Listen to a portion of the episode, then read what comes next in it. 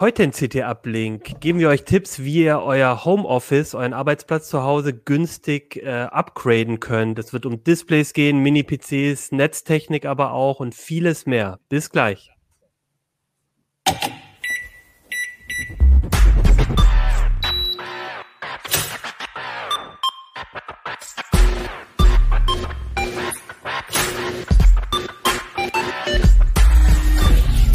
CT Uplink.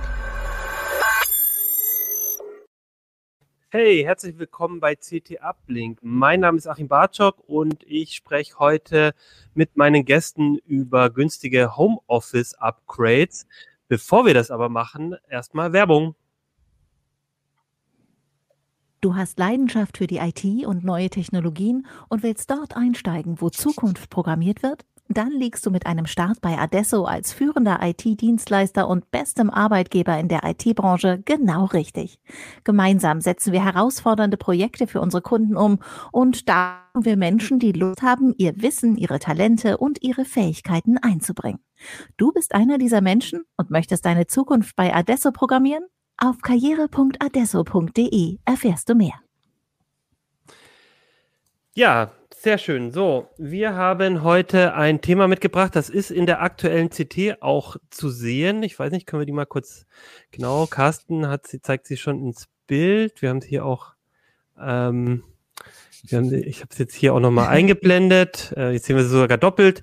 Genau, und ein Thema davon, das größere Thema da drin war ähm, Homeoffice günstig upgraden. Da haben wir mal einfach so Tipps gesammelt, äh, aus verschiedenen Bereichen, vor allem in der Hardware, wie man eigentlich so dieses Provisorium, das viele von uns, glaube ich, zu Hause haben, ähm, mit, mit wenig Geld nochmal so, so aufs nächste Level hebt. Und weil es ein sehr vielfältiges Thema ist, da geht es natürlich um Peripherie, Displays, aber auch um Netztechnik, habe ich äh, drei ganz ähm, äh, Gäste mit ganz unterschiedlichen Themen mitgebracht in die Sendung und ähm, möchte euch vorstellen. Zu einen ist Ulrike, vielleicht erzählst du uns mal, was du bei CT so machst. Hallo Ulrike.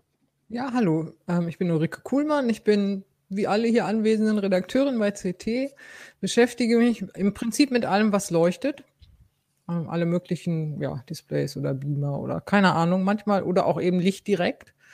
Äh, manchmal mache ich auch andere Sachen. Und ich mache noch ein bisschen was im Online-Bereich. Also ich betreibe die äh, Online-Seite der CT oder verantworte die und Social Media und sowas. Genau, du hast recht viel auch an diesem Schwerpunkt mitgearbeitet, mhm. das Thema Leuchten, aber auch ein bisschen Ergonomie. Ja. ja, und dann haben wir Carsten, Carsten dabei. Was machst du denn so? Ich kümmere mich hauptsächlich um Komplett-PCs, Prozessoren, Grafikkarten und solche Dinge. Und wir machen auch den Bauvorschlag einmal im Jahr. Und im Rahmen dieses Specials habe ich mir mal ein paar äh, von unseren Mini-PC-Tests genauer angeguckt. Super, genau. Über die Mini-PCs sprechen wir auch gleich ein bisschen ausführlicher. Und dann haben wir noch Ernst. Hallo Ernst. Tja, moin zusammen. Wie ihr seht, im Hintergrund ist WLAN und Netzwerktechnik ein großes Thema, aber ich finde natürlich auch Kabel ganz gut, die da an der Wand hängen zum Beispiel. Ja, das Thema Netztechnik ist, glaube ich, auch eins, was viele beschäftigt, wenn man zu Hause eine, ähm, zum Beispiel eine äh, Videokonferenz machen muss und dann die Verbindung nicht so gut klappt. Das äh, wird auf jeden Fall heute auch ein großes Thema sein. Bevor wir loslegen, wollte ich mal einfach so an euch so ein bisschen fragen, wie sieht's denn bei euch so aus? Ihr seid, glaube ich, alle noch mindestens gelegentlich im Homeoffice. Würdet ihr denn sagen, das ist bei euch noch ein Provisorium, ein, ein sehr langes schon? Oder äh, also gibt es bei euch noch so ein bisschen Lücken, was die Ausstattung ausgeht, oder seid ihr ganz gut ausgestattet? Carsten, vielleicht fangen wir bei dir an.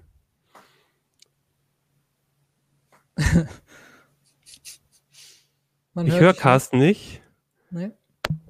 Jetzt besser? Jetzt? Ja, ja. Äh, das, oh. das Provisorium, wir hören es schon. ja, genau. Ähm, sieht man vielleicht im Hintergrund, das ist tatsächlich echt, das ist kein Greenscreen. Ähm, ich sitze hier im Homeoffice eigentlich ja so, so lange es geht, weil ich wohne ein bisschen außerhalb und ich müsste sonst mit den Öffentlichen reinfahren. Und das ist ohne Vollimpfung noch wo ich leider noch nicht durch bin, äh, ein bisschen schwierig im Moment und deswegen mache ich noch Homeoffice und das ist bei mir provisorisch. Ich hab, benutze einen Laptop und äh, alles andere wird so je nach, ähm, je nach Bedarf auf und zugebaut. Okay, dann haben wir vielleicht ja, heute. Carsten kann ja nicht komplett im Homeoffice arbeiten. Er muss ja ab und zu in die Redaktion kommen. Genau. Genau. Ab und zu muss ich reinkommen, aber an den Tagen, wo ich äh, in Anführungszeichen nur schreibe oder nur recherchiere, bleibe ich meistens zu Hause. Okay, es klingt aber so, als könnten wir heute dir auch noch mal ein paar Tipps geben, was man vielleicht noch verbessern kann. Ja, das Mikrofon rechtzeitig wieder anschalten zum Beispiel. Eine andere Kamera fände ich gut. Ja, die ist tatsächlich schon in Arbeit. Ulrike, wie ist bei dir? Bist du zu Hause? Ich glaube, du bist ganz gut ausgestattet schon zu Hause, habe ich immer das ich Gefühl, wenn ich mit zu, dir. Genau, also ich bin jetzt nicht zu Hause, jetzt bin ich tatsächlich in der Redaktion ähm, und bin aus meinem Büro geflüchtet, weil Christoph da arbeitet und der hat eine ganz laute Tastatur. Ähm, aber zu Hause, ja, das läuft soweit. Das Einzige, was bei mir wirklich der Knackpunkt ist, ist das Netzwerk. Aber das liegt nicht daran, dass ich zu blöd bin, sondern dass wir einfach so eine dünne Leitung haben. Und wenn mein Freund auch online ist, dann ist es. Die spotten schon immer, wenn einer mit mir teams und es geht weg. Und, naja. Deswegen gehe ich für den Uplink dann gerne in den Verlag. Und Ernst, du, wie sieht es bei dir aus? Ja, ich bin überwiegend äh, wieder in der Redaktion. Das hier ist das Büro hinter mir, wo ich die meiste Zeit des Arbeitstages verbringe. Mache natürlich aber auch mal Phasen zu Hause. Das geht äh, deswegen ganz gut, weil wir einen relativ schnellen Internetanschluss haben und die Kinder natürlich jetzt wieder in der Schule sind. Ähm, wenn die auch zu Hause sind wegen Homeschooling, dann wird es natürlich trubeliger, aber ausgestattet sind wir da eigentlich ganz brauchbar. Ähm, platzmäßig könnte es mehr sein, deswegen äh, gehe ich auch gerne in die Redaktion. Und vor allem hat mir natürlich während des Lockdowns die Bewegung gefehlt. Äh, täglich die zweimal fünfeinhalb Kilometer mit dem Fahrrad, das merkt man dann schon, wenn das wegfällt. Ja, und Ernst, du hast was Spannendes auch angesprochen, was glaube ich für diesen, für dieses Thema auch ganz wichtig ist, so diese, die Platzfrage. Ich glaube, bei vielen dieser Tipps, die wir heute auch, über die wir heute sprechen, ist immer die Frage, man hat vielleicht nur eine kleine Nische, wo man zu Hause ähm, Platz hat oder weicht auf ein kleineres Zimmer aus und schon muss man so ein bisschen gucken, anders als vielleicht im Büro auf der Arbeit, wo man sich ein bisschen mehr ausbreiten kann, wo äh, für die Zuschauer, ne, wie bei Ernst, wo man seine Netzkabel auch mal einfach an die Wand hängen kann. Das geht zu Hause nicht so einfach. Und äh, ja, das, äh, ich, also das ist ein Thema bei mir auch, ne, dass man, dass man einfach wenig Platz hat und sich überlegen muss, wie gehe ich damit um. Ja, ich würde mal anfangen, auch mit so einem Szenario, das glaube ich viele hatten nämlich äh, oder haben, ist äh, zu Hause, man nimmt dann das Notebook, stellt es einfach irgendwie auf den Küchentisch oder vielleicht auch auf so einen kleinen Arbeitstisch und jetzt merkt man so langsam irgendwie, für die Ergonomie ist nicht so gut. Man sitzt da so diese typische gebückte Haltung vom, vom Rechner. Ähm, und von dem ausgehend, Ulrike, wie, was würdest du denn sagen? Was sind so die Sachen, wo ich mit, wir haben auch gesagt, günstig soll es sein. Was sind so die ersten Schritte, was man eigentlich tun kann, wenn man das so ein bisschen verbessern will, sich was Gutes tun will? Wo würdest du sagen, würdest du ansetzen? Mhm. Also Sitzmöbel ist so das erste, weil da sitzt man halt drauf. Ähm, da kann man sich den Rücken ganz schön kaputt machen, sagen wir mal so. Die neue Krankheit, die neue äh, nach Corona ist ja Bürorücken sozusagen, also der Küchentischrücken eher. Ähm, äh, Küchentische sind halt nicht ideal. Und wenn man nur so eine kleine Ecke hat, dann spart man meistens auch so. Dann wird der Tisch klein und dann wird der Stuhl irgendwie so provisorisch hingestellt. Und das würde ich auf Dauer auf jeden Fall vermeiden. Ich würde mir auf jeden Fall einen ordentlichen Stuhl kaufen oder so ein ich habe zum Beispiel so einen Hocker, weil ich, ähm, also so ein, der, der schwingt so ein bisschen, da muss ich halt immer Gleichgewicht halten. Interessant finde ich auch, wenn man mal im Stehen arbeiten kann. Einfach mal dieses Aufstehen und sich wieder hinsetzen und so. Ich habe mir angewöhnt, Videokonferenzen im Stehen zu machen. Ähm, also das ist dann immer ein, oder überhaupt Besprechungen im Stehen zu machen, das ist dann immer ein Grund, auch aufzustehen. Sonst versagt man ja oft auch auf, bei der Arbeit, also im wahrsten Sinne des Wortes. Ähm, für Videokonferenzen klar, eine Kamera, ähm, eine gute Licht ordentliches, aber scheinbar ist auch der Ton eigentlich das, was, worüber sich die Leute am meisten beschweren, wenn der nicht hinkommt. Also ähm, in ein gutes Mikrofon oder Headset zu investieren, lohnt sich auf jeden Fall. Ähm, auch wenn man denkt, naja, mein Notebook hat doch auch ein Mikro oder meine Webcam. Ähm, wenn man weiter weg ist vom Mikrofon, dann wird halt der ganze Hall und die ganze, ganzen Geräusche, die sonst so im Raum sind und ähm, das wird halt alles verstärkt, beziehungsweise es kommt nicht ordentlich an. Also je näher das Mikrofon am Kopf, am Mund ist, umso besser ist auch die Qualität. Deswegen ist es einfach so. Auch ein günstiges Headset bringt mehr als irgendwie die Kamera mit dem eingebauten Mikro. Also das sind so erstmal so Faustregeln. Ne? Also wie, wie kriege ich das hin? Und dann finde ich es unerträglich, wie Carsten es gerade erzählt hat. Er sitzt an seinem kleinen Mo äh, Notebook. Das finde ich nicht gut. Also ich glaube, dass das ergonomisch auf Dauer auch keine Lösung ist. Ich würde mir auf jeden Fall immer einen externen Monitor zulegen. Also genau, so darf Platz ich da direkt ja. mal einhaken ganz kurz? Äh, es stimmt zwar, ich sitze an meinem Notebook, aber genau wie du das gesagt hast, ich äh, habe, deswegen gucke ich auch manchmal so ein bisschen nach oben, ähm, weil ich natürlich mit einem externen Monitor und auch, was ich noch fast noch wichtiger finde, externe Maus und Tastatur. Also ja. gerade eine Maus finde ich an einem Notebook für den Tag über ja. sehr, sehr wichtig. Und selbst eine billige 10-Euro-Maus ist meiner Meinung nach schon eine Riesenerleichterung gegenüber dem Touchpad. Ja. Also, selbst wenn es ein gutes Touchpad ist. Ja. Zumal es ja auch diese Bluetooth-Mäuse, diese kleinen, die kann man ja wirklich überall mit hinnehmen. Ja, das ist vielleicht auch. ein Ding mit dem Notebook, das hat man ja auch deswegen, weil man ähm, wechselt, ne, den Arbeitsplatz. Mal geht man, arbeitet man zu Hause, mal auf, im Büro. Ähm, da ist, empfiehlt es sich dann natürlich, irgendwelches Zubehör zu haben, was man entweder doppelt hat oder leicht mitnehmen kann. Da möchte ich gleich mal einhaken. Äh, ich weiß nicht, ob hier zehn Fingerschreiber anwesend sind, aber wenn man sich ständig zwischen verschiedenen Tastaturen umgewöhnen muss, ist es auch ziemlich blöd. Ich habe halt hier im Büro die gleiche Tastatur jetzt wie zu Hause und das ist natürlich dann perfekt. Genau, genau. Also ganz genau. Also für uns, gut, wir sind jetzt natürlich alles auch viel Schreiber, das ist jetzt vielleicht nicht in jedem Beruf so, aber das ist auch meine Erfahrung. Ich habe nicht genau die gleiche Tastatur, aber so dasselbe Setting von den Tasten, vom Tastendruck ähm, und allem weil ich, äh, genau, weil ich jedes Mal, wenn ich am Notebook sitze, muss ich, habe ich so eine kleine Umgewöhnung drin und die ja. hält mich so ein bisschen auf. Es ist so ein bisschen ärgerlich, weil, wie es, äh, ich glaube, Ulrike auch schon gesagt hat, die ist auch so ein bisschen laut und das kriege ich dann auch schon mal zu hören, dass es, äh, also ich muss dann schon im Raum die Tür zumachen und so, weil man die Tastatur sonst im ganzen, in der ganzen Wohnung hört. Das ist im Büro natürlich das, das, das Gleiche, aber ähm, für mich war es eine große, große Verbesserung, eine ordentliche Tastatur zu Hause zu haben, die sehr ähnlich ist wie die im Büro. Ja, das stimmt. Und was den Transport angeht, da sind wir schon beim nächsten Punkt. Wenn man sich etwas neu anschafft, einen Monitor, würde ich dringend zu einem Monitor mit USB-C-Eingang äh, raten, der auch über USB-C Videosignale entgegennimmt und darüber geladen wird. Wenn man dann nämlich wechselt, also ich habe das so, ich muss nur das Notebook mitnehmen. Ich habe auf der Arbeit und zu Hause einen Monitor, den ich per USB-C anschließe und der gleichzeitig dann auch das Notebook lädt und an dem ich meine ganze Peripherie anschließen kann, so dass ich wirklich nur das Notebook umstecken muss. Also es ist im Prinzip ein Monitor mit eingebauter Dockingstation. Das ist die Alternative. Ich kann auch eine Dockingstation nehmen. Dann brauche ich aber auch zwei. Ne? Das ist dann eben eine Kostenfrage. Ähm, solche Überlegungen würde ich anstellen, wenn ich mir etwas Neues kaufen würde. Also auch wenn zum Beispiel das Notebook jetzt noch keinen USB-C-Anschluss hat. Diese Monitore mit USB-C haben natürlich auch noch einen ganz normalen HDMI- oder DisplayPort-Eingang. Äh, dann bin ich aber schon mal gerüstet für mein nächstes Notebook, was vielleicht dann in zwei Jahren kommt oder so. Du musst dann nicht auch den Monitor wechseln. Also wer, wer so ein bisschen längerfristig denkt, der sollte solche Sachen sich überlegen. Also wie arbeite ich vielleicht jetzt und wie arbeite ich vielleicht in zwei Jahren und mich dann schon mal darauf vorbereiten. Da muss ich nicht alles neu kaufen. Ich finde aber den Hinweis mit der Docking Station, das finde ich ganz gut, oder einem, äh, einem Display, das das mit eingebaut hat, weil das ist eine Erfahrung, die ich jetzt hier zu Hause auch mache, weil, wie bei vielen auch, dann auf einmal zwei Arbeitsplätze irgendwie auch zu Hause sein müssen. Und dann ist der eine eher so ein bisschen flexibler, mobiler, den will man auch schnell irgendwie wegbringen. Und ich finde also auch so eine.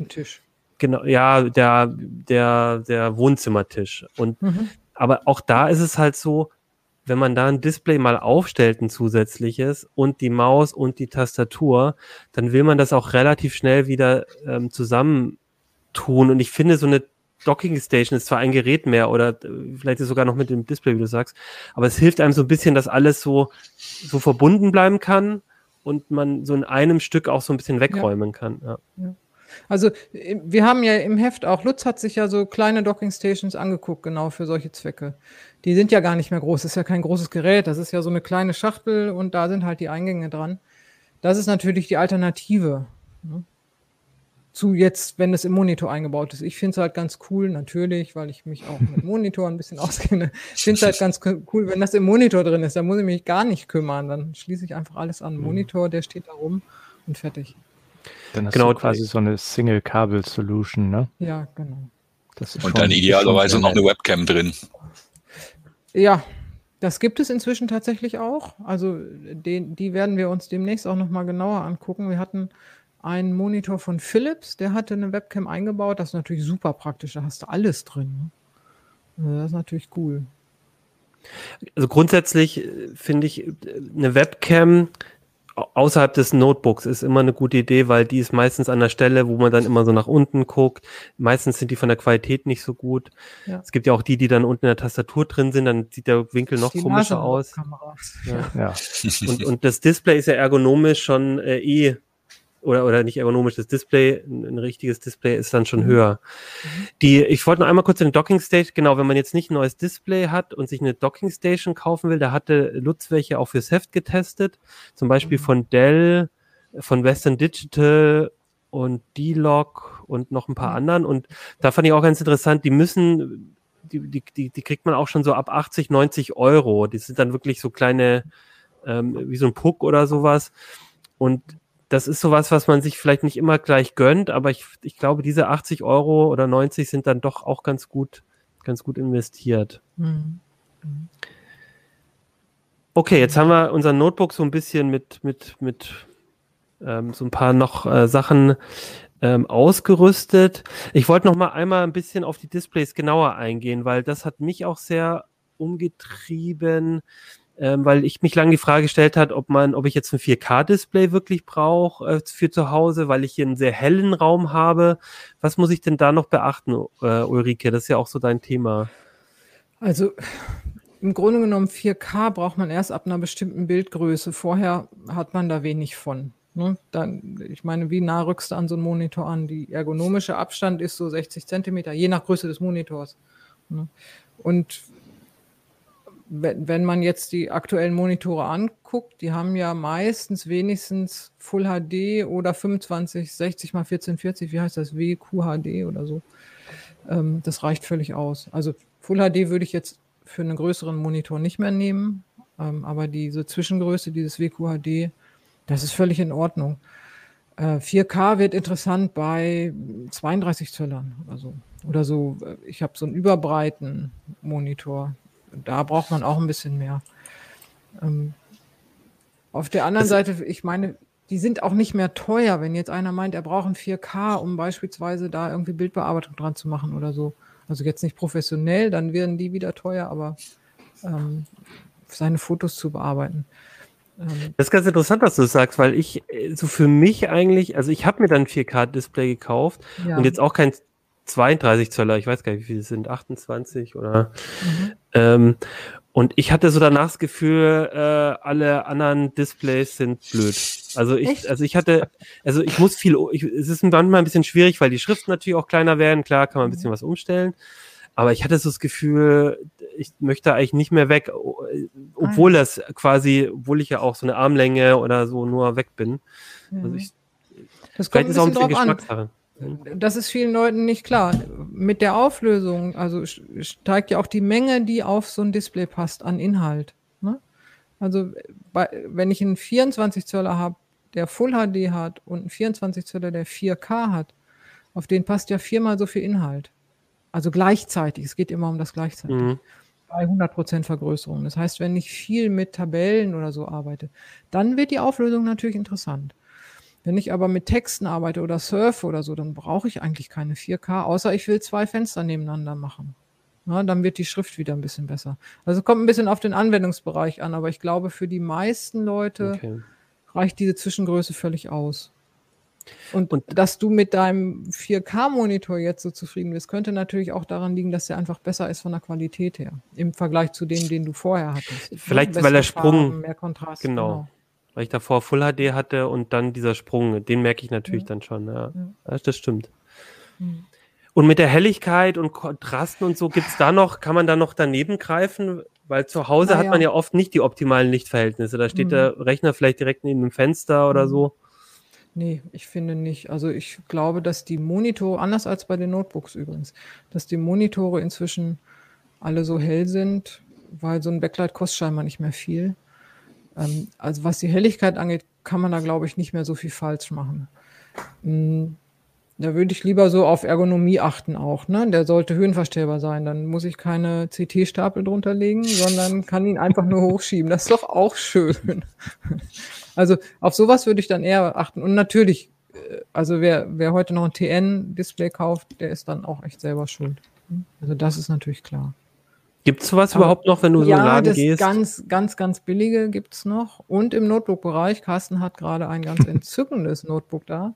Eigentlich ja, bis auf das Display, ne? Bis auf das Display, genau. Was dann nicht so toll ist. Aber im Monitorbereich, ah, ich finde, da ist heute echt der Standard schon ziemlich hoch. Und da ist es mehr an der Ausstattung. Ne? Welche Eingänge habe ich? Ist der höhenverstellbar? Kann ich ihn zur Seite drehen? Wackelt der rum? Hat der einen fetten Rahmen oder ist der schmal eingefasst? Ähm, steht er stabil? Also solche Sachen, die sind, glaube ich, im Augenblick fast erstmal so auf, also wenn, wenn ich mich in einer Preiskategorie bewege, wenn ich jetzt einen 600 Euro Monitor mit einem 100 Euro Monitor vergleiche, da werde ich natürlich auch, also hoffentlich jedenfalls, den besseren Kontrast haben und eine höhere Helligkeit. Ne? Aber wenn ich mich jetzt so im 200 Euro Bereich bewege, also da liegt es nicht an der Helligkeit. Und je nachdem, was man jetzt so tagsüber am Monitor treibt, kann es auch ganz interessant sein, finde ich, wenn man darauf achtet, dass man den auch um 90 Grad drehen kann, also diese mhm. Pivot-Einstellung. Ne? Wenn man zum Beispiel sehr viel mit äh, langen Tabellen anstatt breiten mhm. Tabellen arbeitet oder sowas. Ja, ja das stimmt. Also, also das es ist, kommt sehr viel drauf an, was man tatsächlich den lieben langen Tag damit treibt. Ne? Habt ihr, habt ihr noch zwei Bildschirme, jemand von euch zu Hause? Ja. Oder auch auf der Arbeit? Weil das habe ich mir inzwischen abgewöhnt mit dem, vielleicht mit der besseren Auflösung oder so, aber das kenne ich auch noch, dass viele dann mit zwei Displays noch gearbeitet haben. Ich finde das mhm. super praktisch, muss ich sagen, weil man damit einfach eine ganz harte Trennung von zwei Inhalten machen kann. Wenn ich jetzt äh, äh, auf der linken Seite oder auf meinem Hauptmonitor einen Text schreibe, kann ich auf der anderen Seite, ohne dass der da jetzt irgendwie mal drüber liegt oder irgendwelche Bedienelemente zusammengeschoben werden, kann ich da äh, die zum Beispiel die Tabelle mit den Messwerten offen haben. Also das finde ich oder das, das äh, E-Mail-Programm dauerhaft im Vollbild. Das finde ich zum Beispiel sehr praktisch. Also ich habe hier einen überbreiten Monitor, der im Prinzip wie zwei Monitore ohne Rand dazwischen funktioniert. Und da bin, bin ich sehr zufrieden. Also gerade dieses ein Fenster nach rechts, ein Fenster nach links und in dem einen arbeite ich halt und im anderen kann ich immer gucken. Ähm, das ist super. Aber es ist im Prinzip sind es zwei Monitore in einem Display. Ich habe da eine etwas andere Strategie. Äh, ich habe mehrere virtuelle Desktops, wo die jeweiligen Apps drauf sind und dann normal großen Monitor funktioniert für mich auch wunderbar. Welche Auflösung hat dann dein Monitor? Oh, das hängt davon ab. Ist ja das Betriebssystem in dem Fall. Nee, dann der, der Hardware-Monitor. Äh, zu Hause sind es, äh, was ist das, 1920 mal 1200. Ja, ich glaube 27 Zöller. Und hier im Büro ist es jetzt WQHD mit äh, 2560 mal 1440. Mhm. Da passt natürlich auch schon mehr drauf, aber an die Fläche gewöhnt man sich halt schnell. Ja, ja. Was ich mir übrigens total abgewöhnt habe, ist, dass das Notebook kann man ja theoretisch auch als zweiten Monitor dann noch mitbenutzen. Da hatte ich aber immer so das Gefühl, das ist ergonomisch, da muss ich immer irgendwie so schräg irgendwo drauf gucken, ich erkenne es nicht gut. Das habe ich mir inzwischen abgewöhnt, weiß nicht. Ja. Das hatte ich eine Zeit lang als Mail-Client sozusagen, den Mail-Client da noch drauf offen. Ich habe das immer unter dem Monitor stehen, also direkt ah. mittig. Mach damit aber eigentlich nichts, nur eben Sachen, die ich eigentlich nicht im Blick behalten muss, die schiebe ich dahin. Okay. So. Du, noch als letztes wegen der Anschlüsse, da finde ich es schon immer sehr verwirrend mit den ganzen Standards, ne? HDMI, Display, äh, 2021, DisplayPort. Äh, sollte ich da noch auf irgendwas drauf achten für, wenn ich jetzt das Notebook mit einem äh, Display anschließe, kann ich mhm. da in also Probleme also, reinlaufen? Jetzt fürs Homeoffice nicht. Also denke okay. ich nicht, denn das über HDMI 2.0 kriege ich alles rüber, auch 4K. Mhm. Das wird erst für Spieler interessant. Ne? Dann brauche ich 2.1, damit ich die höhere Frequenz habe und so. Insgesamt muss man sagen, hat sich jedenfalls für uns so dargestellt, ähm, dass der DisplayPort der unkompliziertere Ein Anschluss ist. Jetzt hat aber nicht jedes Notebook einen DisplayPort. Ne? Und, äh, das ist eher die daher, Ausnahme da, ne? Genau. Ähm, ja, außer über USB-C dann. Da kann man ja dann. Aber ähm, das war mehr so, insbesondere wenn wir sowas wie Gaming oder so getestet haben, dann war es am DisplayPort hat es einfach funktioniert. Und an HDMI ist es immer dieses Gemuckel. Ist es jetzt 2.1? Ist es auch wirklich 2.1 und so? Also mit allen Funktionen oder nicht? Und das hat man beim DisplayPort nicht so sehr. Aber das ist, wie gesagt, das ist mehr für Gamer relevant. Im, Homeoffice, da hat man, ja, die Maus, wenn die mit 120 Hertz rüber schwuppt, ist das natürlich super. Also muss man sagen. Wenn der Monitor 120 Hertz kann, ist schon schick. Ähm, aber es ist nicht kriegsentscheidend. Okay, dann sind wir so ein bisschen, haben wir jetzt mal das Notebook so erweitert. Eine spannende Sache fand ich noch, äh, die im Artikel auch drin war, die ähm, oder ein Problem, das mir auch tatsächlich erst jetzt in der in den letzten im letzten Jahr dann nochmal gekommen ist, ist äh, der Drucker. Also ich hatte zu Hause gar keinen Drucker mehr. Und tatsächlich ist es in der Homeoffice-Zeit, wo man dann vermehrt zu Hause arbeitet, auf einmal hatte man doch wieder diese Überlegung, vielleicht auch zu Hause einen Drucker zu kaufen. Da hat Rudi auch so ein bisschen was ähm, genau ähm, ein paar Tipps gegeben. Genau. Ähm, da kann man, also, wir, das ist ja immer erstmal die Frage Laserdrucker oder Tintendrucker. Ne? Und wenn man sehr wenig druckt, ist natürlich so ein Laserdrucker insofern gut, weil der trocknet nicht ein. Äh, aber wenn man keine Fremdtinten nimmt, sondern einfach die Tinten des Herstellers, dann trocknen Tintendrucker heute auch nicht mehr so ein man sollte sie nicht auf die Heizung stellen und auch nicht in die Sonne direkt. Ne, das finden sie alle nicht gut, aber das finden ja elektrische Geräte überhaupt nicht gut. Also das ist ja jetzt dann auch nichts Neues. Ähm, und Laserdrucker sind einfach teurer. Also äh, man kriegt einen ordentlichen Tintendrucker schon für, weiß ich nicht, 150 Euro mit Scanner, also ein Multifunktionsgerät. Da bist du beim, kriegst du einen günstigen Schwarz-Weiß-Laser gebraucht, so ungefähr. Also das, da, da sind Welten dazwischen. Und fürs Homeoffice, für gelegentliches Drucken und meine Erfahrung jedenfalls, auf einmal muss man doch irgendwas kennen, weil man irgendwas verschicken will oder so, bietet sich halt so ein Multifunktionsgerät an. Ähm, kann man mal gucken. Rudi hat so ein paar Kriterien aufgezeigt in dem Artikel, worauf man achten sollte. Ähm, ja, Genau, aber also das fand ich auch, also da, ich glaube, da kann man jetzt nicht so viel falsch machen, wenn man so ein Tinte war so eine Sache. Tinte ist einfach günstiger für, wenn man jetzt erst sich wegen des Homeoffices genau. einen Drucker kauft, dann braucht man ja wahrscheinlich auch nicht irgendwie jeden Tag 100 Seiten. Mhm. So. Und dann ein günstiges Tinten-Multifunktionsgerät ist da oft, oft schon die richtige Wahl. Ja, jetzt würde ich von dem Notebook mal zu dem, sag ich mal, das Notebook upgraden. Wenn man jetzt viel zu Hause arbeitet, ist ja dann doch die Überlegung, ein, vielleicht sich auch nochmal einen Rechner zu holen, wenn man nicht eh schon einen zu Hause stehen hat. Und gerade in so einer kleinen Nische, in der man dann arbeitet, oder ähm, auch so ist da eigentlich der Mini-PC die eine gute Wahl. Und deswegen haben wir dich, Carsten, auch hier mit reingenommen, weil du dich damit sehr gut auskennst. Ähm, also vielleicht kannst du uns mal ein paar Tipps geben, also ich kaufe mir jetzt fürs Homeoffice einen Mini-PC, möchte möglichst wenig Geld ausgeben. Wie gehe ich da vor? Ist, ja.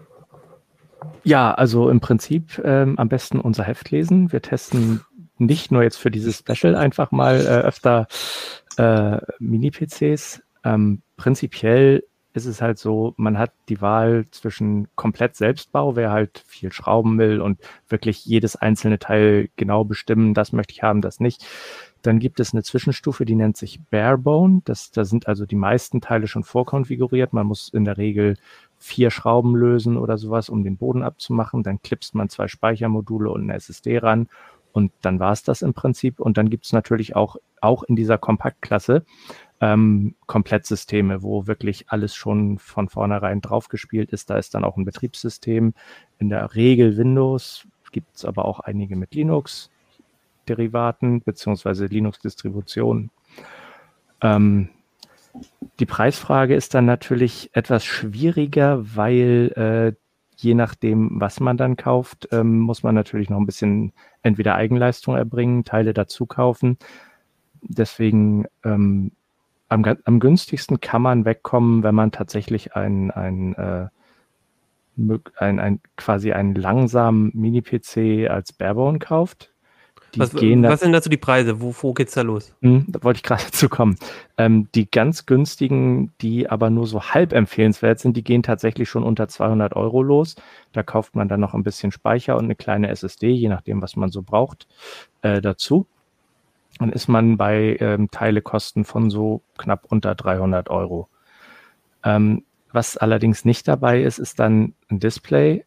Das ist halt der Nachteil im Gegensatz zum Notebook. Das, das ist kein Display dabei, es ist keine Tastatur dabei und es ist keine Maus dabei. Also das muss man auf jeden Fall noch dazu kaufen, wenn man es nicht schon hat. Man kann natürlich äh, Standardgeräte, die man schon vom alten PC hat und die einem noch taugen, kann man natürlich weiter benutzen. Man zahlt sie dann ja auch nicht doppelt mit, mit einem Mini-PC. Beim Notebook zahlt man ja immer das ganze Gerät. Und ähm, ansonsten die guten Geräte, die kosten so, würde ich mal sagen, waren, also je nachdem, man muss immer ein bisschen unterscheiden, wie viel Performance braucht man. Das sind halt kleine Geräte. Ich glaube, da haben wir auch ein Bild im Vergleich zu einer Streichholzschachtel. Das können wir vielleicht mal einblenden.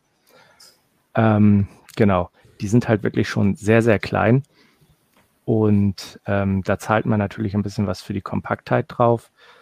Ähm, und je nachdem, wie viel Performance man da braucht, kann man rechnen, man kommt so zwischen 350 und 500 Euro, kommt man mit dem guten Gerät schon also aus. Für die, also für die Zuhörer, der war jetzt der Mini-PC nur so hoch wie so eine aufgestellte Streichholzschachtel. Ne? Also genau. wenn man die Streichholzschachtel ja. aufstellt, so hoch ist dann das Gerät. Das mhm. wirklich, das ist schon super kompakt. Das ist hier ein, ein Asus Mini-PC PN50, glaube ich.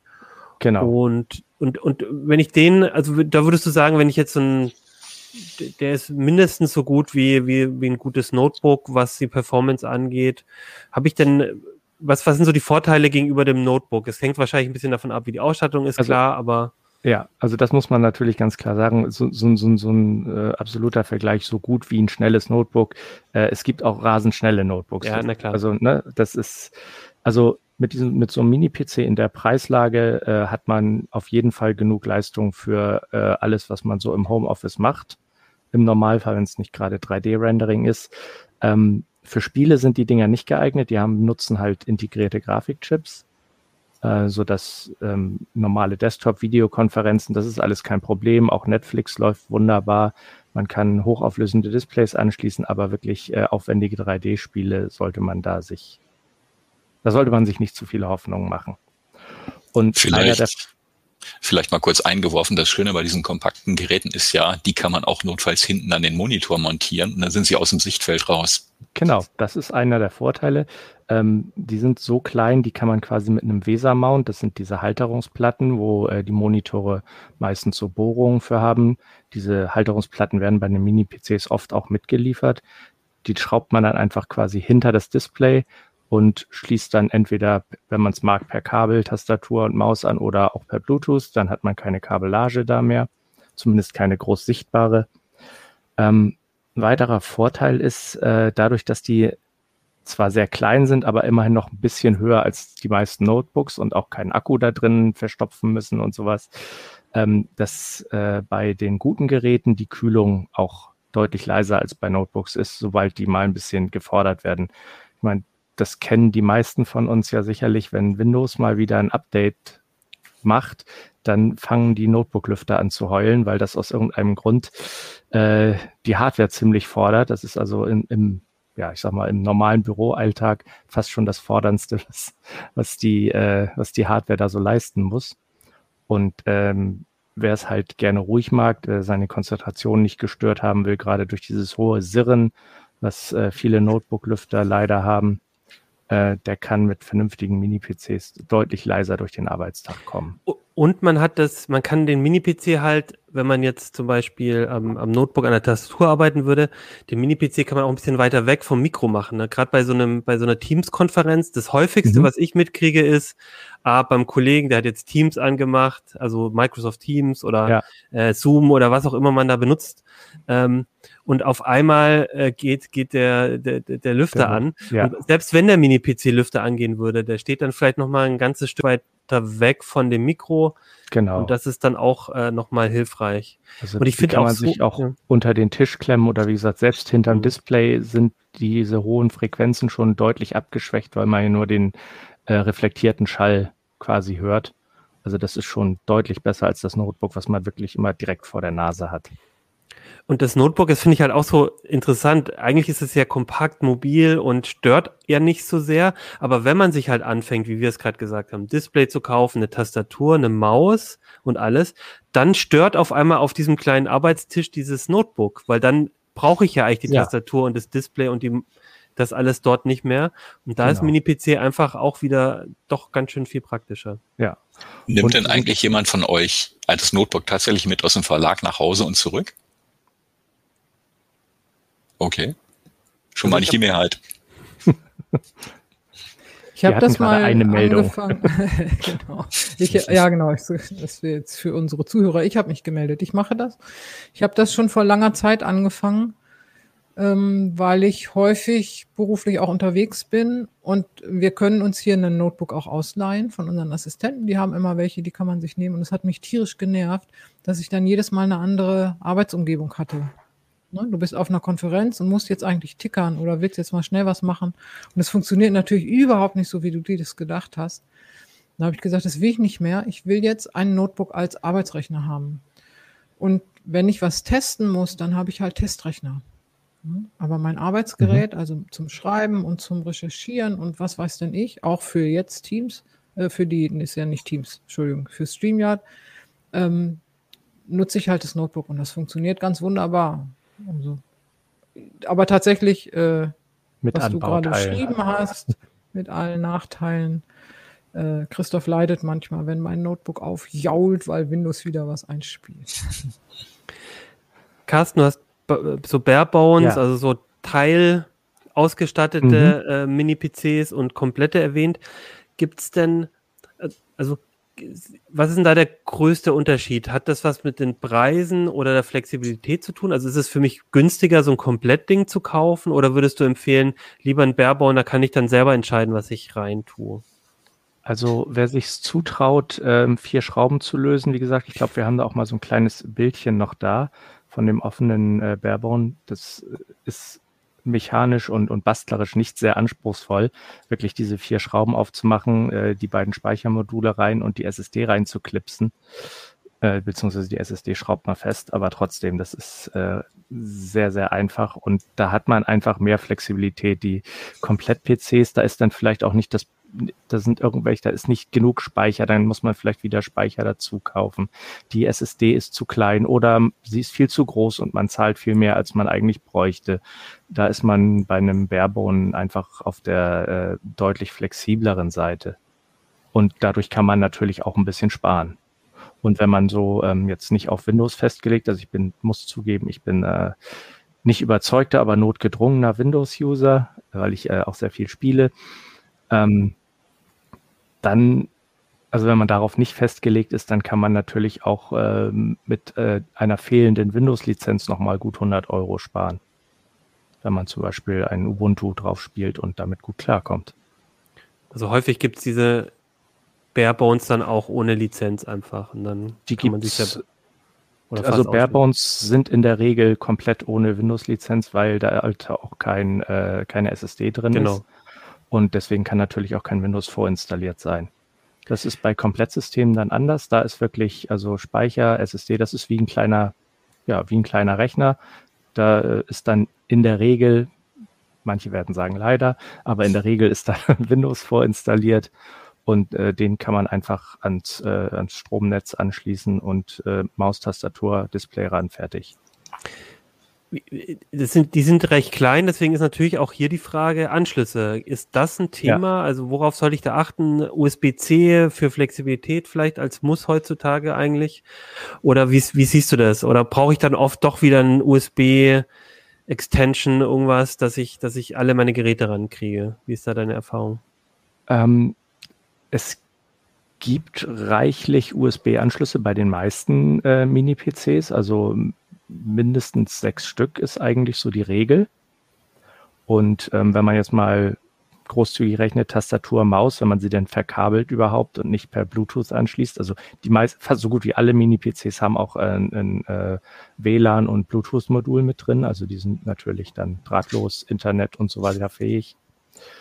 Ähm, wenn man, wie gesagt, Maus, Tastatur anschließt, hat man dann immer noch mindestens in der Regel vier USB-Ports frei. Es ist natürlich schön, wenn man USB-C hat. Noch schöner ist es, wenn man über den USB-C wahlweise auch einen externen Monitor anschließen kann. Da gibt es ja welche, die auch DisplayPort-Signale ausgeben. Ähm, die meisten ähm, Mini-PCs machen das löblicherweise über den USB-C, einige sogar äh, mit Thunderbolt. Und ansonsten braucht man heutzutage nicht besonders viele Anschlüsse. Also wer wirklich auf sehr, sehr schnelle Netzwerkverbindungen angewiesen ist, entweder weil er Gigabit Internet hat, nicht nur Gigabit Ethernet, sondern oder äh, zu Hause ein schnelles NAS stehen hat, wo äh, er dann häufig auf die Daten zugreifen muss. Für den ist natürlich auch äh, eine äh, Ethernet-Schnittstelle wichtig. Aber, Aber die wird doch jeder Mini-PC haben. Also die hat ich muss gerade mal nachdenken. Ich glaube, die haben tatsächlich auch noch alle.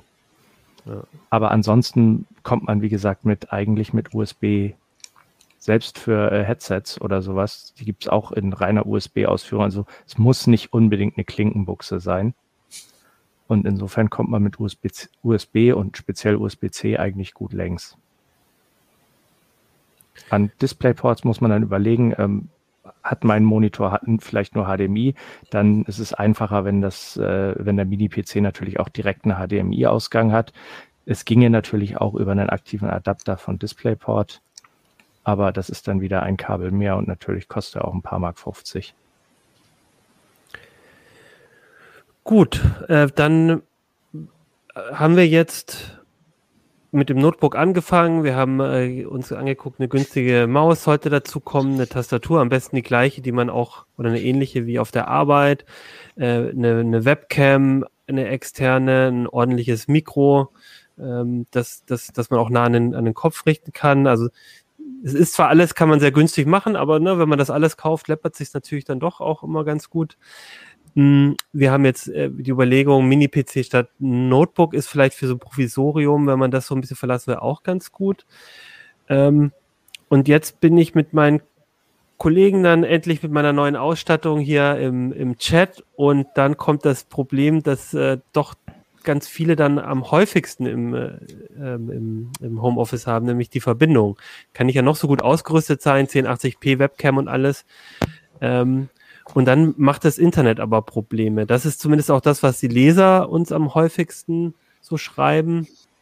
Ähm, Ernst, was sind denn deine Tipps, ich, wenn ich jetzt zu Hause merke, irgendwie mein Internet zu Hause ist doch nicht gemacht für die Arbeit?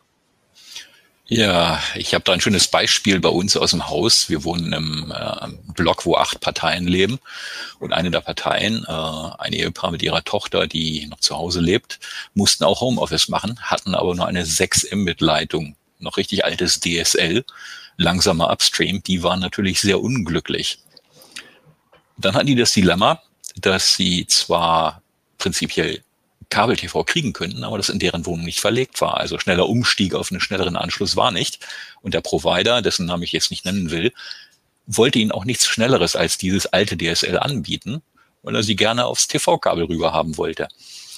Die Geschichte hat natürlich dann doch noch ein schönes Ende gefunden, weil mit ein bisschen Hartnäckigkeit hatte sie dazu bewogen, doch auf VDSL umzustellen und die bekommen jetzt in den nächsten Tagen dann auch mal 100 Mbit und schnellen Upstream. Und das ist das, was für so eine Dreier- oder Vierer-Familie auch äh, angemessener Anschluss ist. Ähm, das Wichtige dabei ist nicht die hohe Downloadgeschwindigkeit von 100 Mbit, sondern der Upstream, der da so bis 30, 40 Mbit geht, je nachdem, wie lang die Leitung ist. Da hat man dann auf jeden Fall genug Reserven auch für mehrere parallel laufende Videokonferenzen in Full HD Auflösung, weil ich so in ein paar Versuchen vor ein paar Wochen mal gesehen habe, das Schnellste, was man da so braucht in Richtung Internet, sind so ungefähr dreieinhalb bis vier Mbit pro Sekunde. Das ist natürlich mit dem ADSL-Anschluss einfach nicht mehr drin, weil die bei 2,4 Mbit aufhören. Da bekommt man dann also schon entweder verringerte Bildrate, es wird sehr ein ruckeliges Bild oder verringerte Auflösung oder es wird matschig durch hohe Kompression, möchte man heute alles nicht mehr haben. Da sind wir natürlich auch hier in Hannover in einer fast goldenen Situation, dass überall schnelles Internet ausgebaut ist und über mehrere Wege verfügbar ist. Wenn man dann so ein bisschen draußen auf dem Lande lebt, wie der Kollege Spille zum Beispiel, da hat man dann nicht ganz die Auswahl. Da muss man dann sich vielleicht nach Alternativen umgucken. Und äh, die können dann natürlich auch teuer werden. Eine Möglichkeit ist zum Beispiel Internet per Mobilfunk, 4G oder 5G. Ähm, da zahlt man dann aber für eine echte Flatrate ohne weiteres auch mal 80 oder 100 Euro im Monat.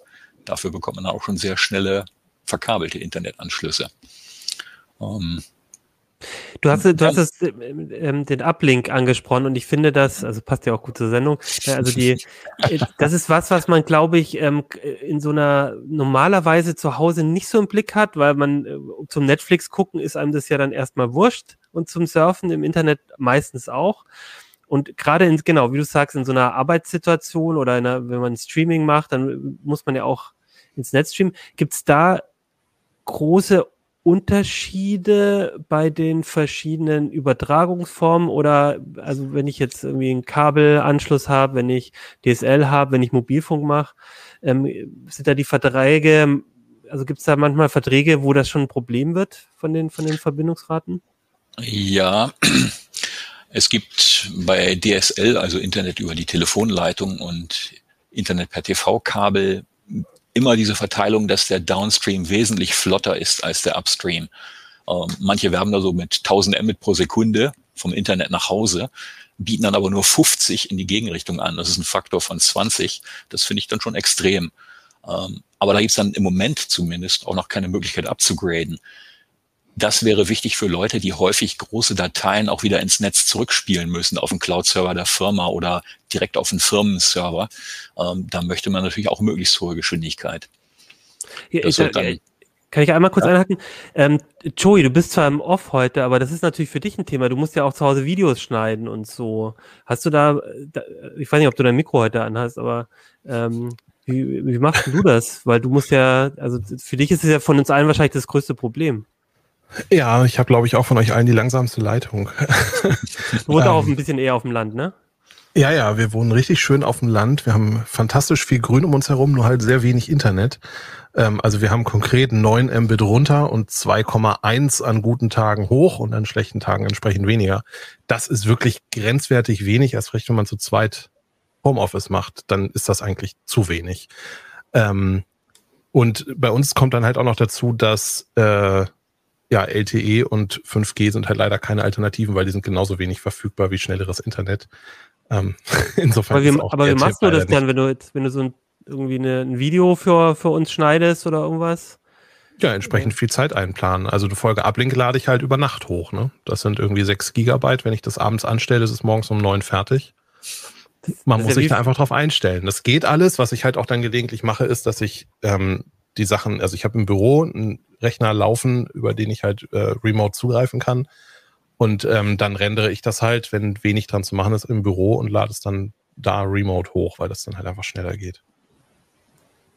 Dann hast du quasi nur der, den, den, den Bildstream von dem ähm, Bürorechner genau. sozusagen und die, die, die 4K, nein, nicht 4K, aber Full HD-Auflösung von dem Video ähm, und das genau. ganze Rendern, das kannst du alles quasi outsourcen auf genau, den Rechner. ja. Und man kann bei Videoschnitt kann man halt auch mit sogenannten Proxys arbeiten. Das heißt, dass man lokal auf dem Rechner, an dem man arbeitet, also hier bei mir zu Hause in dem Fall, eben mit ganz kleinen Videodateien ähm, nur arbeitet, die ganz stark runterkomprimiert sind und dann übergibt man das Projekt wieder an einen anderen Rechner, typischerweise an einen schnelleren, das ist jetzt bei mir gar nicht der Punkt, aber rendert das eben dann auf dem schnellen Rechner und hat dann da eben die Dateien in voller Qualität zur Verfügung und dann fällt auch erst da eben im Büro dann in meinem Fall eben die äh, die große Datei raus und hier zu Hause arbeite ich eben nur mit ganz stark runterkomprimierten Videofiles. Und bei mir eben nicht, wie man es typischerweise macht, wegen der Rechenleistung des Rechners, sondern einfach eben wegen der Internetgeschwindigkeit. Ja, aber das ist ja wirklich spannend, weil eigentlich du dein, deine Arbeit gar nicht so hundertprozentig gut zu Hause machen kannst, aufgrund der, der Verhältnisse und du kannst auch nichts dran ändern. Ja, das ist echt spannend. Also ich habe, das kann ich ja vielleicht noch kurz erzählen als Anekdote. Ich habe mal bei der Telekom, kann man eine Anfrage machen, ähm, um auf eigene Kosten äh, ein schnelleres Internet anschließen zu lassen, also konkret Glasfaser legen zu lassen. Das dauerte dann zehn Wochen, nachdem ich diese Anfrage gestellt habe. Dann rief mich eine freundliche Dame der Telekom an und sagte, sie hätte jetzt mal vorkalkuliert und weil dieses Angebot 100 Euro kostet, wollte sie einmal nachfragen, ob ich das finale Angebot wirklich haben will. Die Vorkalkulation war, sitzt ihr gut, 150.000 Euro. Da habe ich dann dankend auf das konkrete Angebot verzichtet. Ja, ich hätte es vielleicht mal Schnapper. machen sollen, weil, ja, ist ein Schnapper, genau. Also, das ist halt völlig, also, ja. Das ist was eher für ein, wenn da ein Unternehmen wahrscheinlich sitzt oder wenn man, wenn man quasi einen Ort ans Glasfaser bringen will, ne? Für sowas ist es dann. Ja, es ist einfach ein, ein ganz eindeutiger Standortnachteil, ne? Und in dem Moment, wo man eben wie durch Corona ins Homeoffice gezwungen wird, man hat keine Chance, das auszugleichen. Ne? Man ist auf, auf Gedeih und Verderb darauf angewiesen, einfach nicht mehr. Und bei, so, bei, uns ist halt auch nur die Telekom verfügbar. Wir haben zwar sogar einen Glasfaser, äh, einen, einen, Tele, einen, einen Kabelanschluss unten, aber der ist nicht verbunden. Also wir haben da zwar eine Buchse, aber da liegt kein Signal an. Schade. Okay, ja, danke, Joey. Das fand ich jetzt einfach äh, mal ganz spannend, weil für dich ist das ja sehr relevant. Äh, Ernst, hast du noch irgendwelche Tipps an Joey, wie du ihm noch schnell helfen kannst? Aber wenn der Anschluss nicht da ist, dann hilft dir alles nichts wahrscheinlich. Ja, das ist die, die schöne Lage draußen im Grünen. Die mhm. hat Vor- und Nachteile. Ne? Okay. Also er kann natürlich selber die Schaufel in die Hand nehmen, wenn er viel Zeit hat und Geduld und sich selber einen Kabelweg bauen. Oder gucken, ähm, das hat der Kollege Schnurer vor einigen Jahren mal versucht, die Nachbarn in seiner Straße zu begeistern für so einen Einzelanschluss. Aber auch das hat sich inzwischen erledigt, weil die Telekom jetzt dazu übergegangen ist, äh, den Stadtteil, in dem wir, also ein großer Teil der äh, Redakteurinnen und Redakteure leben, äh, mit Glasfaser auszubauen. Nicht, weil wir hier leben, sondern weil es hier einfach viele Kunden gibt. und vor allem wollen die natürlich auch der lokalen Konkurrenz äh, zuvorkommen, denn in Hannover gibt es einen lokalen Provider, der auch Glasfaser im Stadtgebiet ausbaut.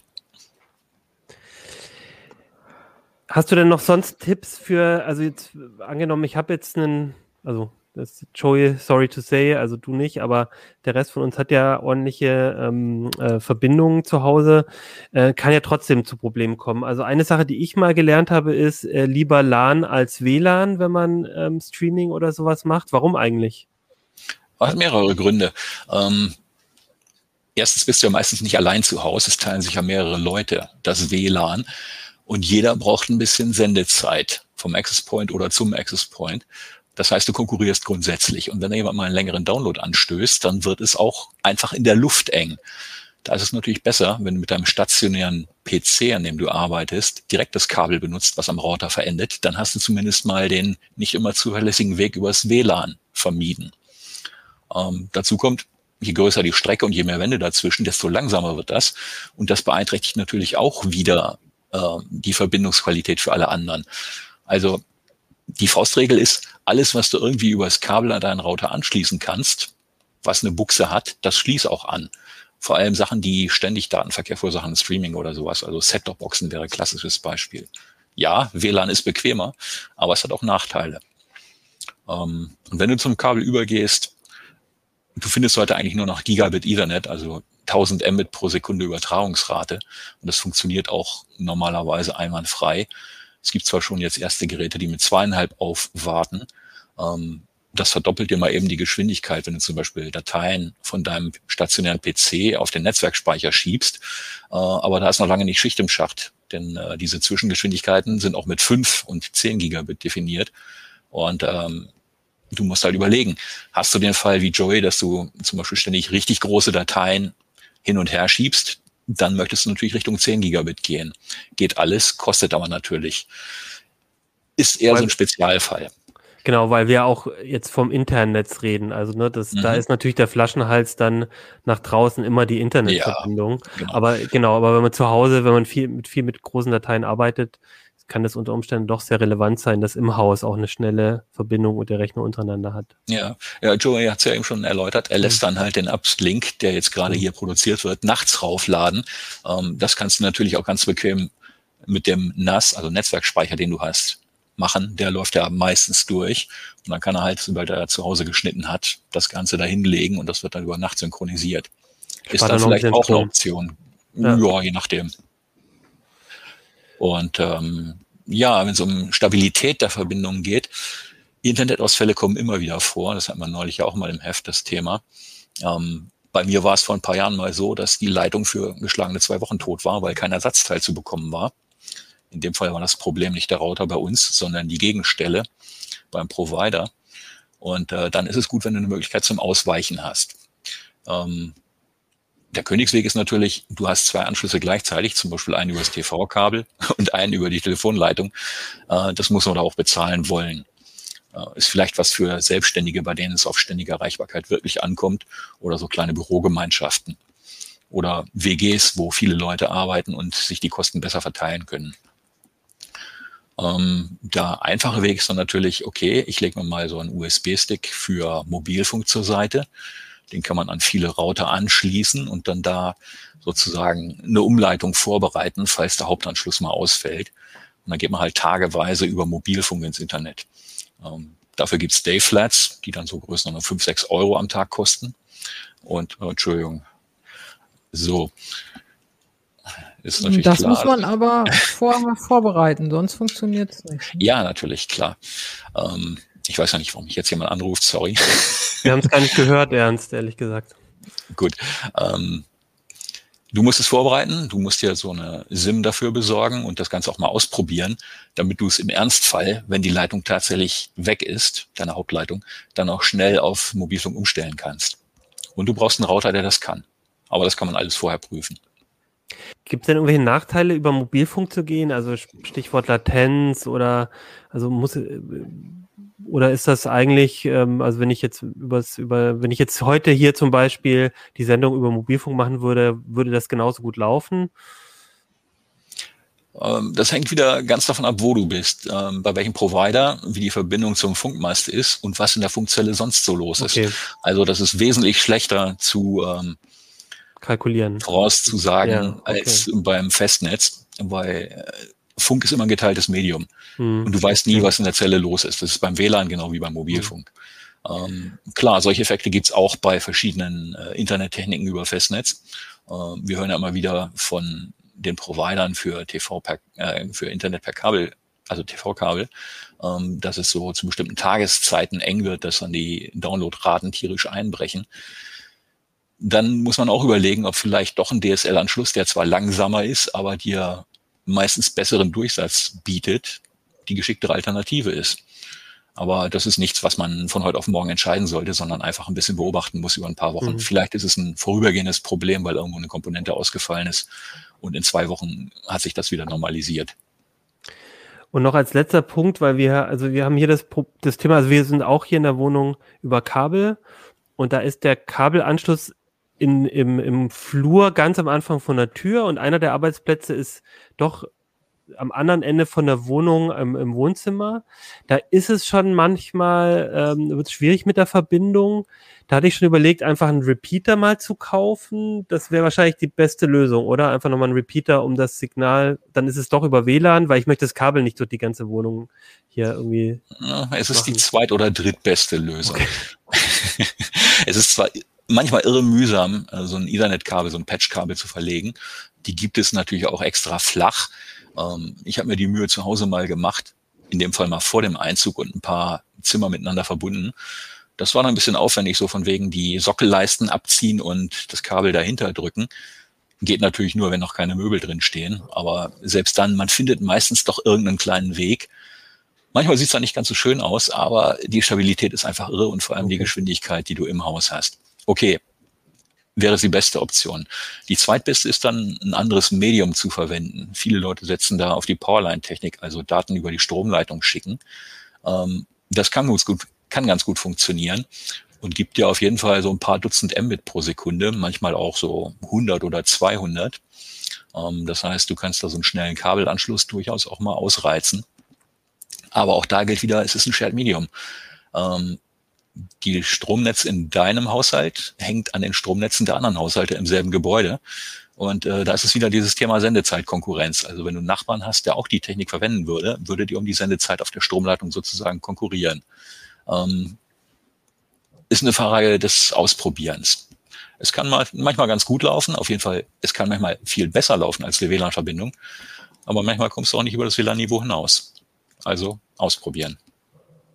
Aber da habe ich keine, keine bestimmten Voraussetzungen, dass ich da irgendwie, also das, da kann ich einfach ausprobieren, ob das bei mir im, im, im Netz funktionieren würde.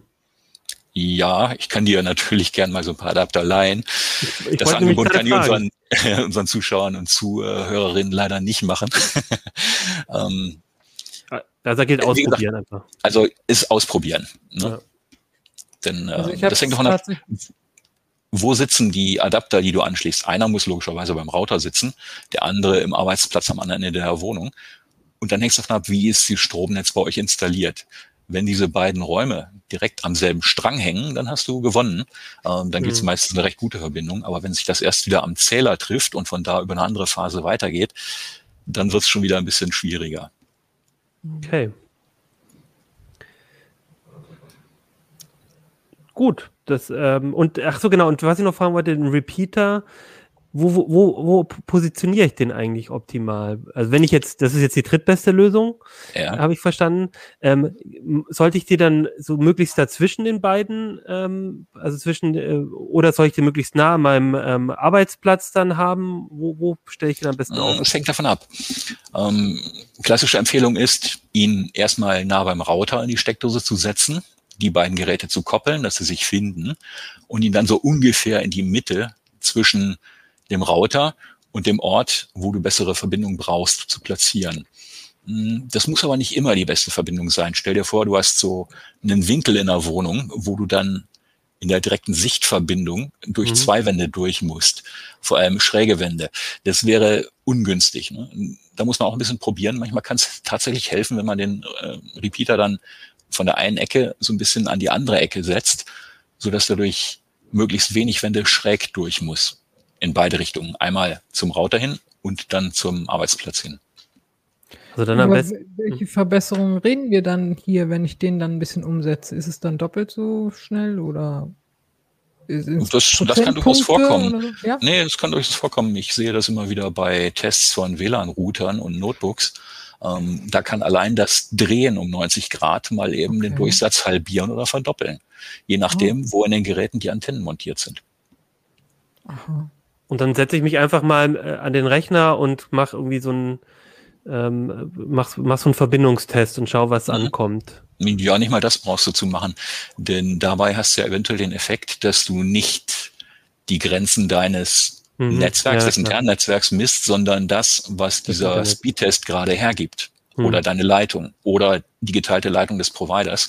Das fließt da alles mit ein. Beim WLAN ist es recht einfach. Ähm, da kannst du eigentlich immer auf die Bruttodatenrate gucken, die wird ja in der Statusanzeige der Schnittstelle angezeigt. Die möchte man möglichst hoch haben. Mhm. Und ähm, da kannst du mal gucken, wenn du den Repeater umsetzt, wie verbessert sich diese Bruttodatenrate an deinem Notebook. Okay. Gut, ja, schön. Jetzt haben wir, glaube ich, ein ganz schön breites Spektrum an Tipps gegeben. Ich wollte einmal noch mit Ulrike dir kurz drüber reden.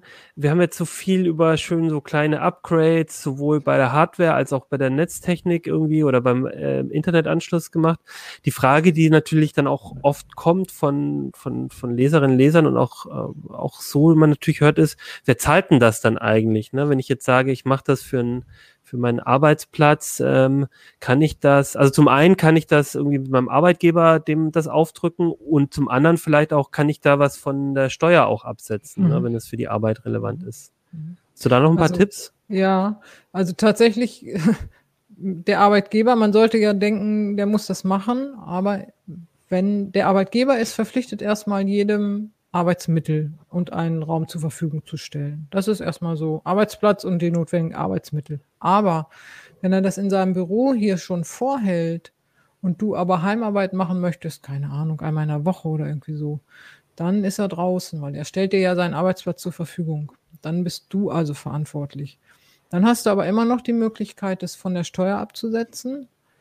Ähm, nur komplett, wenn du ein abgeschlossenes Arbeitszimmer hast. Dann kannst du die Einrichtung und die Tapeten und die äh, Gardinen auch mit absetzen. Ähm, wenn du das nicht hast, dann bist du bei dieser, ich weiß nicht, heißt es Werbungskostenpauschale? Irgendwie heißt es.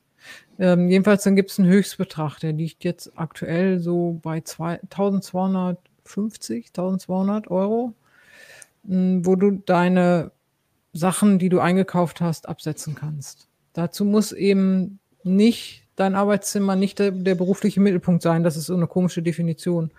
Also, wenn du einen Arbeitsplatz in der Firma hast und du bist nur manchmal im Homeoffice, dann ist es halt kein beruflicher Mittelpunkt.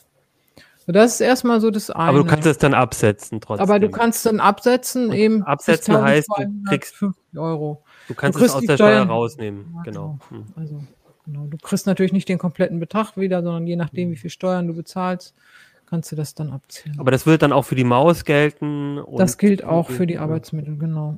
Ja. Ähm, jetzt der Arbeitgeber hat aber ja, wie sich in der Pandemie gezeigt hat, durchaus auch Interesse unter Umständen, dass du Homeoffice machst. Also ähm, in diesem Jahr im Übrigen, also jetzt rückwirkend, gibt es Sonderregelungen, weil ja doch ganz, ganz viele ins Homeoffice mussten, also nicht auf der Arbeit wegen der Pandemie nicht auf der Arbeit sein konnten. Da gibt es Ausnahmeregeln, die habe ich jetzt aber nicht im Kopf. Das wird aber ähm, das Finanzamt spätestens wissen. Ich meine, das ähm, sind 5 Euro pro Tag an maximal so und so viel Werktagen, ich glaube. Und eine Gesamtsumme von 600 Euro. Ja, es ist jetzt irgendwie nicht so viel, aber immerhin. Haben oder nicht haben. Genau, macht schon 1200. Nein. Ähm, und ansonsten ähm, wenn jetzt das auch im Interesse des Arbeitgebers ist, dass du Homeoffice machst, beispielsweise, weil er ja auch unter Umständen Büroplatz spart, weil du keinen eigenen Schreibtisch mehr hast, zum Beispiel. Ne? Es gibt ja dieses Modell, so Shared Desk, der, man spricht sich ab, ich bin von Montag bis Mittwoch da und der Kollege ist von Donnerstag bis Freitag und dann wechselt man das oder so. Dann gibt es halt nur einen Büroraum mit einem Tisch und den teile ich mir mit meinem Kollegen. Davon profitiert ja auch der Arbeitgeber, denn der braucht ein Schreibtisch bzw. ein Büro weniger.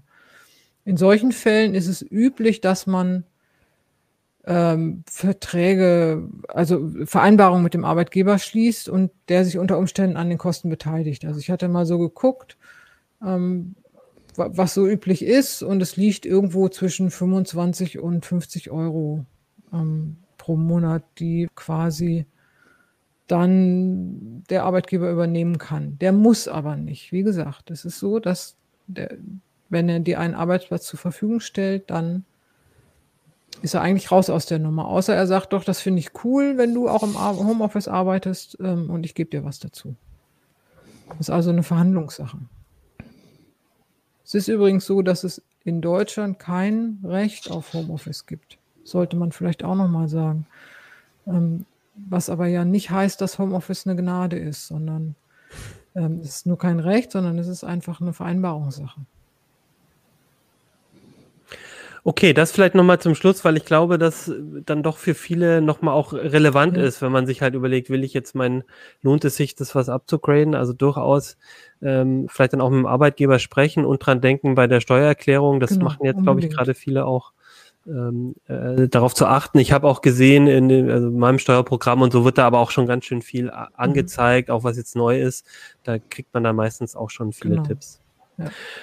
Gut, jetzt haben wir auch, glaube ich, eine gute Stunde ähm, darüber geredet. Da würde ich sagen, äh, belassen wir es auch dabei. Ähm, Wenn es euch noch nicht reicht, ist, wie gesagt, in der aktuellen CT ist eine relativ oder nicht nur ein relativ, sondern ein ausführlicher Schwerpunkt dazu, all diese Themen, über die wir gesprochen haben, nochmal kompakt erklärt. Es gibt auch auf CT 3003, unserem äh, neuen YouTube-Channel, hat Kino, glaube ich, oder Joey, weiß nee, ich gar Joey, nicht, wer von beiden, ich, ne? Joey mhm. hat es, glaube ich, gemacht, mhm.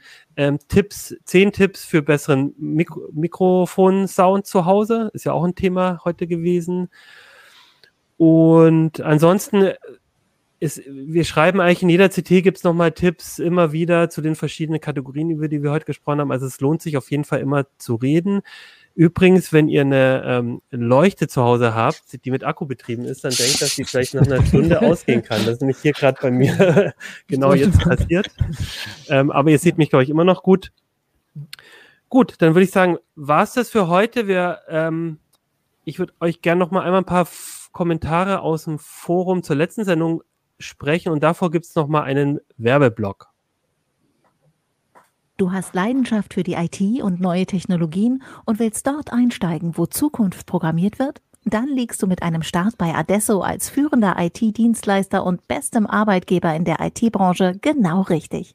Gemeinsam setzen wir herausfordernde Projekte für unsere Kunden um und dafür brauchen wir Menschen, die Lust haben, ihr Wissen, ihre Talente und ihre Fähigkeiten einzubringen. Du bist einer dieser Menschen und möchtest deine Zukunft bei Adesso programmieren? Auf karriere.adesso.de erfährst du mehr. Ja, genau. Es gab in der letzten Sendung gab es ja das Thema, welche Software man am liebsten benutzt und da hatten auch viele auf YouTube oder auf Heise online kommentiert. Ich kann euch auf jeden Fall empfehlen, da mal vorbeizuschauen, weil es einfach auch viele Tipps aus der ähm, von den Zuhörer, Zuhörerinnen äh, gab. Zum Beispiel ging es ja um Visual Studio und das wurde auch von vielen ähm, von vielen benutzt. Ähm, auch der Tipp mit PyCharm war genannt als für, für ähm, Python-Programmierung. Ähm, das, äh, das war, fand ich ganz interessant. Also da wurde viel darüber diskutiert. Und dann gab es auch noch äh, um Synchronisationssoftware nochmal den Tipp äh, von Matt, ähm, dass ähm, er persönlich die äh, Software SyncThink benutzt, und zwar auf äh, äh macOS, iOS, Windows, Android, äh, Linux also auf vielen verschiedenen Plattformen und wenn man das einmal einrichtet, dann kann man halt da sehr gut äh, zwischen seinen Geräten ähm, synchronisieren. Dazu gab es auch, glaube ich, schon mehrere Artikel in der CT, aber das fand ich nochmal einen ganz, ganz spannenden Hinweis. Gut, auch heute haben wir ganz viel über so Erfahrungssachen geredet und Tipps. Deswegen würde mich auf jeden Fall zum Schluss auch noch interessieren, wie macht ihr das eigentlich? Habt ihr Erfahrungen mit dem Homeoffice, die sich äh, mit dem decken, was wir sagen? Habt ihr nochmal andere Tipps für die anderen Zuschauer, Zuschauerinnen? ähm, dann schreibt sie gerne in die Kommentare rein äh, auf YouTube, auf Heise Online oder direkt uns an uplink.ct.de, denn ich glaube, bei diesem Thema profitieren wir alle davon, sich gegenseitig eben gute Tipps zu geben. Und das, äh, glaube ich, ist dann hilfreich für alle. So, jetzt haben wir es geschafft. Danke Carsten, Ernst und Ulrike, dass ihr so lange mit dabei wart. Ich glaube, das war heute sehr, ähm, sehr, sehr lehrreich, sehr spannend und ich würde sagen, wir sehen uns dann nächste Woche in neuer Konstellation zu einer neuen CT. Bis bald. Bye bye. Tschüss. Tschüss.